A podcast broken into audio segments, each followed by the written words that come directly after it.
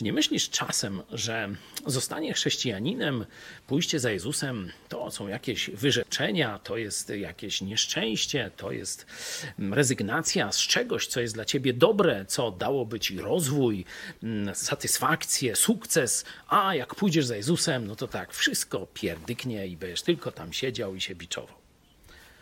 Jeden werset znowu. Jezus mówi, Ewangelia Jana, 10 rozdział, 10 werset.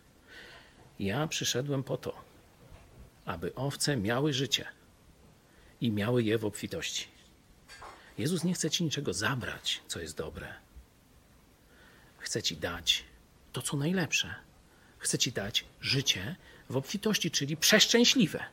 I to nie chwilowo, tylko obiektywnie, w ocenie samego Boga.